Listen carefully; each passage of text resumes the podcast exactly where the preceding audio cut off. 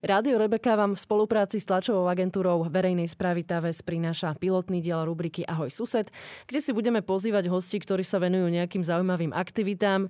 Sú to bežní ľudia, možno práve z vášho susedstva alebo okolia, o ktorých ani nemusíte vedieť, čomu sa venujú, čo dokážu a my si ich príbehy, ale najmä samotné aktivity priblížime.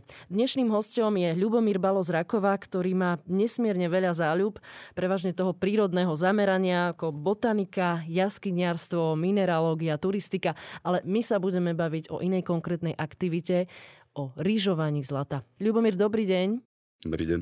Po Zlatokope som si ako prvé predstavím človeka, ktorý je zohnutý niekde v rieke s klobukom na hlave, dobrodružným výrazom, taký Indiana Jones. Vy ale neste ani ďaleko od tej predstavy. Oholil som sa pred dňami, takže teraz som taký slušný. Ako je to teda s tým zlatom? Darí sa? Ako kedy, no. Niekedy ide, niekedy nie, ale už máme také lokality, čo chodíme viacerí po Slovensku, že ideme na istotu. Vy ste z Rakova, takže sa pohybujete často tu v Turcii alebo v Žilinskom kraji, samozrejme aj ďalej, ale aby bolo jasné, my sa lokalizujeme tu. Ako je to so zlatom v Turcii? Máte nejaké typy? Zlato v Turcii je, no ale je veľmi málo. U nás v Turcii som našiel zlato na potokoch. Balčianka je veľmi dobrá, ako dá sa nájsť, len sa človek udre. Strašne, kým je pár nejakých zlatín. Sklené Turček, to sú vychrené bane ešte zo pomaly z 7-8 storočie. patrilo to pod Krevnicu, aj tá kompletná všetká ťažba. No a u nás v Turcii napríklad na Trebostovom je baňa, čo bola pôvodne na meď, wolfram, ale bolo nájdené zlato. Na stráňach vedľa Martinskej feraty ide aj chodník dokonca po tých zbytkoch koľajnic. Tam som našiel zlato v Sklabinskom podzámku a Hoskora potok. Ale veľmi malé a málo. Takže hor sa na tieto spomínané miesta. Za týždeň tu budú Zlatá ľudia horúčka. Ako ste sa dostali k zlatokopectvu? Čo vás k tomu viedlo? Už ako dieťa hej, som zbieral šútre, hlavne z kameneliny, lebo tu, tu nebolo boh vie čo, Turci. Ale mali sme chatu na zvolenie, na, na zvolenskej priehrade a chodili sme cez Krevnicu. A vždy, keď sa naši zastavili Zlatý potok, motores, tak ja som šiel do potoka sa motať. No jasné, že som nič nenašiel, len nejaké kryštále kremeňa, ale 7-8 rokov späť, keď som šiel statier, tak som sa zastavil na Malužinej. To sú tie staré bane na zlato. Tak som skúšal rýžovať, neviem, čo ma tu napadlo, nič som nenašiel. Ale tak aktívne 3 roky späť to začalo na Hornej Nitre, stretol kamarátom, sa tomu venuje Maťo je teraz v Plzni. Odtedy a niečasto dvakrát do týždňa možno ide. Čo ste sa všetko vlastne museli naučiť? Čo to obnáša, ak si poviem, že chcem byť zlatokopka? Samozrejme v tom pravom zmysle slova, aby sme nezavadzali. Áno. Ako na začiatok. Na začiatok stačí chuť do tej ľadovej vody, čiž mi lopata panvica. Nič viac, nič menej. Lebo keď kúpim nejakú výstroj, hej, pozriem na internet, čo všetko môže byť. A nechytí ma to bude to zbytočne doma ležať. Ale keď sa na začiatok podaria nejaké tie zlatiny, tak to potom už ide ďalej. A je to, ako sa to hovorí, zlatá horúčka. Presne. A čo ešte ďalšie potom treba v rámci toho vybavenia? Alebo ako, čo si mám predstaviť pod tým, že idem rýžovať zlato? Tak ako na začiatok. Panvica, lopata.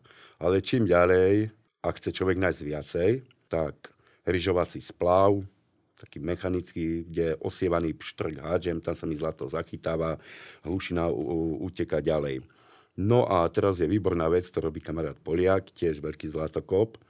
Je, bola sa to banker. To je na autobaterku mašinka, kde hádžem štrk, cez si to mi prepadá jedna frakcia do splavu a zlato sa zachytáva na gumách a hrubý materiál uteká. Len to je na osvedčené miesto ísť. Lebo autobaterka, mašinka jedno s druhým, lopata, vysoké čižmy, neopren, je veľa vecí. Takže keď nájdem na nejakej vode, že kde je zlato, že sa oplatí ísť kvôli tým pár desiatkam zlatín, tak dotiahnem tú mašinku, pokopem, narižujem a idem ďalej. Čo si mám predstaviť pod tými nálezmi? Spomínate zlatinky, to sú skôr také zrnká, ale sú aj väčšie kusky? No, tak tu na Slovensku, ale áno, hron je zlatonosný vlastne po celom toku od prameňov až po sútok. A v okolí Valaskej, to môžem povedať, už je to vyrižované, tam sa väčšine chodí, až centimetrové nugety. Ale len optický centimetr, lebo keby to bola hrúbka centimetr, centimetr, centimetr, má to 19 gramov kubických krát si to niekto hneď matematika ráta, krát 44 eur a čo získal. Takže dajú sa aj také centimetrové. No, ja mám rekord spred dvoch, troch týždňov. Konečne mám skoro 0,6 mm nuget z hrona. Po troch rokoch, čo sa tomu aktívne venujem. Keď sa vyberiete rýžovať zlato do tých korídriek, potokov alebo hľadáte aj mimo nich, čo sú nápovedy v danom prostredí, že práve v tomto úseku by to mohlo výjsť? Tak prvorade to musí ten potok rieka ísť zo znosovej oblasti Sopečného pohoria. Nemôžem to tu napríklad v Gaderi hľadať, v Nespalskej doline, Belianskej, lebo tam sú vápence. Vápence sú usedeniny, tam zlato nie je. Takže prvorade pohorie, no a keď už viem, že je tamto zlato, aj od kamarátov, alebo vyčítam na nete, existuje atlas ťažkých minerálov, kde si zadám položku a ukáže mi, kde je zlato, kde bolo zlato nájdené. No pozerať tok, ako sa voda krúti, kde spomaluje, kde zrýchluje a podľa toho hľadať. Určite niečo každý chce a ja som začínal krásny mekučký náplav potoku, tam bude zlato. Tam nie je nič. Najtvrdšie miesto v potoku, kde sú najväčšie kamene, kde je najrýchlejšia voda, tam je zlato. Alebo podľa nového, kde nájdem sklo, ulomky skla, tam nájdem aj zlato. Prečo sklo? V tomto období sú rieky, potoky veľmi znečistené, hlavne sklom, domovým odpadom. A keďže sklo má hustotu vyše 2,5 gramu na e, centimetr kubický, je ako váhovo ťažší materiál a ukladá sa nie priamo v tých vrstvách ako zlato, ale je nápoveda, že by mohlo byť tam. Takže keď teraz nájdeme na vode niekde sklo, ako človek zanadáva, no, ale môžeme pozornejšie pozerať na panvicu, že môže byť tam medzi tým aj zlato. Potom bývajú ešte také typické domové odpady, zipsy, rozložené zipsy, to nám ostáva v panviciach broky, spoľovačiek a kúsky autobaterky. To hlavne nám na panviciach ostáva. Ako je to s vašimi nálezmi? Máte nejakú evidenciu za celú tú dobu, čo sa tejto aktivite venujete a či sa to vôbec dá tak zjednodušene povedať, že koľko ste už toho našli? No robím si evidenciu, ja som, nie som pedant, ale trošku. Takže z každého potoka, kde idem, aj keď nedonesiem zlato, založím si tri skúmavky. V jednej je zlato, keď nájdem. V druhej je ten ťažký materiál, posledný, čo mi ostáva pred zlatom. A tretie je nejaké pekné minerály, prípadne drahokamy. Doteraz mám 45 skúmaviek so zlatom a z toho sú dve, tri zahraničie, Čechy, Polsko. Ináč všetko sú naše potoky, ale nie sú plné. Hej. Niekde mám niekoľko gramov, niekde mám 5-6 zlatiniek, no, ktoré ma vlastne takisto tešia, ako keď je plná, lebo je to nové miesto. Aj to má doma nejakú vzácnu vitrinku? Jedinečné miesto? Má, má, má. Hej. A nie je zamknutá. Takže. No to, to radšej nehovorme. Už, už príliš psa, lokalizujeme veľkého trhača, ktorý sa postará Yorkshire. o bezpečnosť. Čo potom robíte s tým zlatom? Aj to predávate alebo posuniete na výstavy?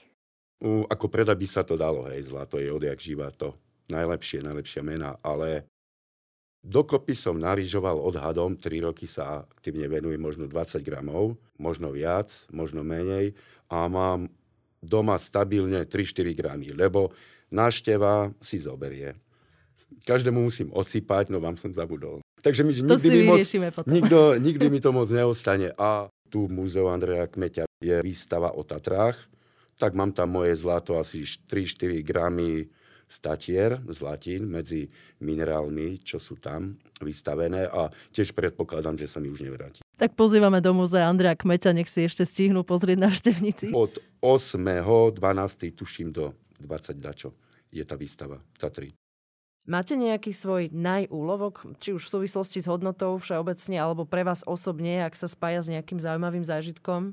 Čo sa týka hodnoty Kremnica, a ku podivu Kremnica vycherené mesto už v stredoveku bolo na zlato, ale nik tam nechodí moc ryžovať, tam sú zlatiny veľmi maličké, drobné a podarilo sa mi nájsť dva nugetiky, také 4,5 mm Takže to a naj hron spred troch týždňov 06 zlatina. To je už ten spomínaný úlovok, ten ktorý spomínaný, sa tak no. zadaril. No. Tie väčšie kúsky majú svoje také presklené krabičky. Keď už hovoríme o tých naj, stalo sa, že pri rýžovaní zlata ste našli niečo úplne iné, vzácne alebo originálne? Hron, to je vďačná rieka. V ten deň, keď som našiel tú veľkú zlatinu, Na prvú lopatu som hodil do spavu konskú podkovu a vyrižované tam mám odtiaľ dve mince, 50 halerník zo 49. roku a 20 halierník zo 48. 8. Takže som na tej vrstve z tých povojnového obdobia, kedy sa to zlato ukladalo. Tak ten deň bol dobrý. Veľká zlatina, podkova a mince. Super, tak ešte aj finančne sa takto dá priložiť. Moc nie, ale... Kde všade ste už boli lyžovať zlato? Čo máte pobehané, prípadne aj mimo Slovenska? Tak Slovensko má top šťavnícke vrchy, kremnícke vrchy, Horná Nitra, tá je vychýrená na zlato, tam je zlato v každom potoku. Tu u nás v Turci som už spomínal tie potoky, Jeseníky v Čechách, okolo Pardubíc a hranica Čech s Polskom okolo miest. Nedá sa to zapamätať, už neviem, lebo ja mám 45 tých lokalít zlata. A plus ešte niekoľko desiatok lokalít, kde nebolo zlato, ale minerály. Popri tom hľadám aj drahé kamene. A láka vás to zahraničie ešte ísť ďalej, ako v Česku, Slovensku?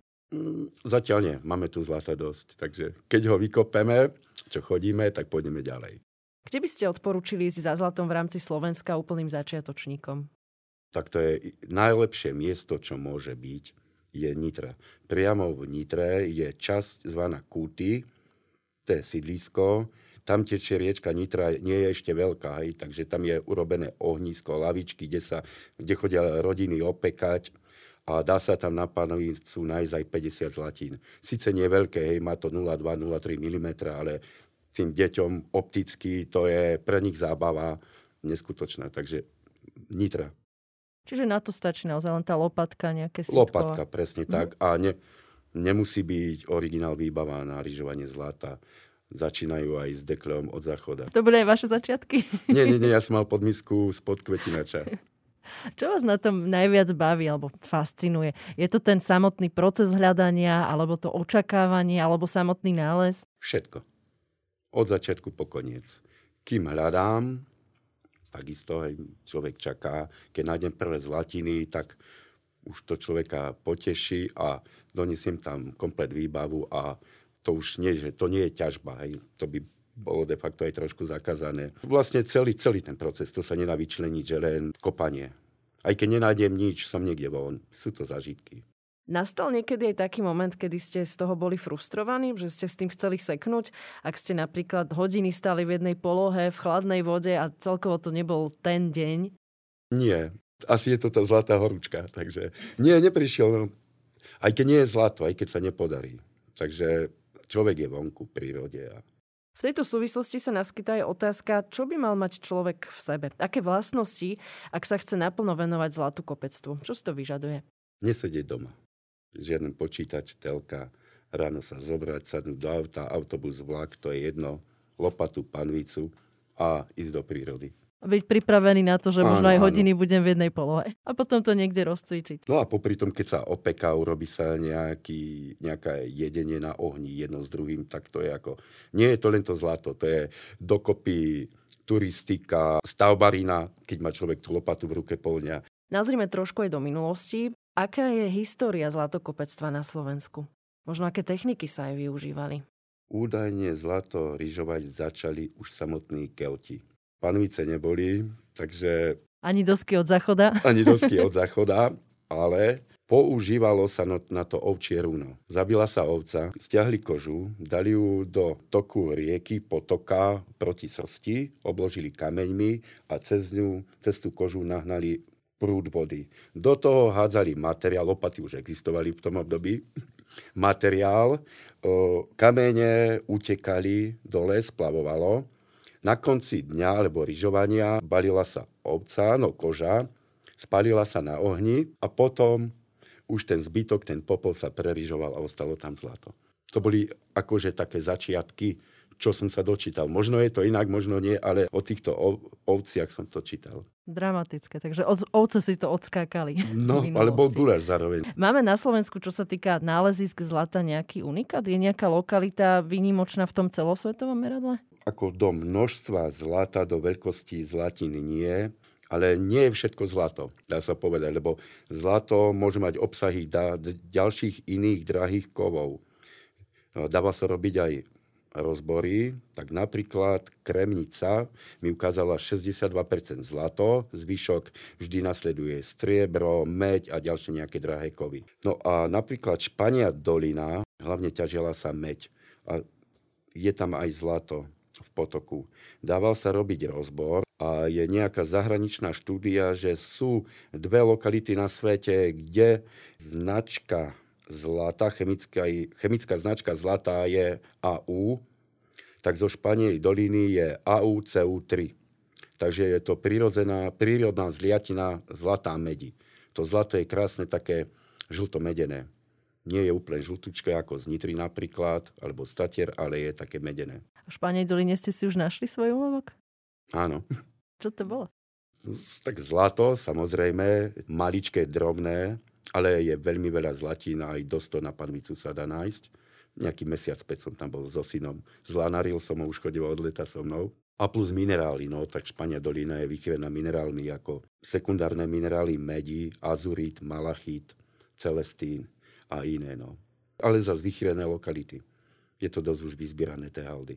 Keď ste už spomenuli aj svojho syna, tak má táto aktivita veľa fanúšikov na Slovensku? Aká je tá komunita zlatokopov? Tých skalných zlatokopov na Slovensku je možno 10, čo sa tomu fakt horúčkovi to venujeme. A potom popri tom nájdu sa nejakí, ale to sú odpadlíci, lebo kúpi výstroj, vyskúša, nenájde, odíde.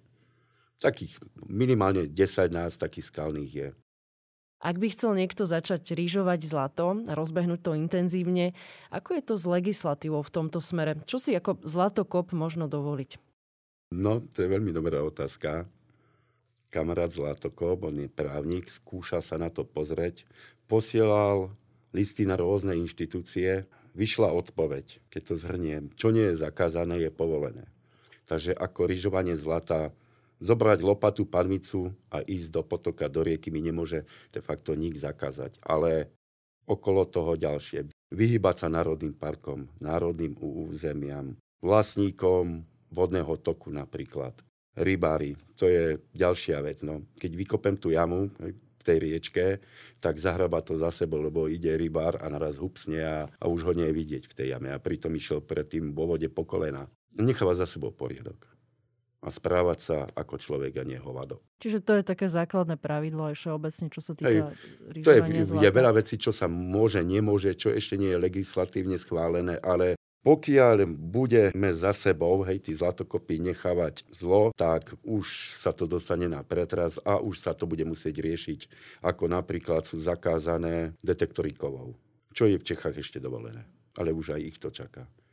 To bolo hlavné, nezahrábavali po sebou jamy, a nálezy, ktoré mohli ísť do muzeí, končili na burzách. Kde si môže úplný začiatočník eh, vyhľadať takéto informácie? Ktorých zákonov sa to vlastne týka? Alebo možno by ste odporučili nejakú web stránku, z ktorej vyčerpáte, alebo nejaký zdroj? Je nás tak málo, že ešte to nie je nejak moc rozoberané. Sú nejaké zlatokopecké fóra, už to nie je ako kedysi, že po školách boli rôzne krúžky a tak ďalej. Ale čo sa týka osvety, keďže pestujem aj mesožravé rastliny, chodievam na výstavy Človek a príroda na jeseň, to býva v Martinskom skazeme.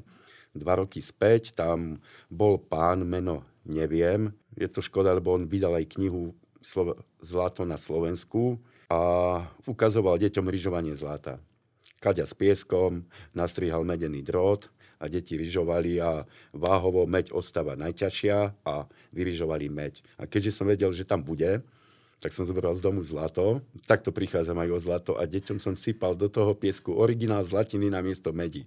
Takže ryžovali aj dospelí potom. Takže oplatí sa určite navštevovať aj takéto podobné akcie, ktoré organizuje aj minimálne ten Skanzen v Martine. Skanzen je veľmi vďačný na toto. Otázka, ktorá môže viacerých zaujímať a možno na základe nej aj uvažujú, či sa pridať do klubu, do klubu Zlatokopectva.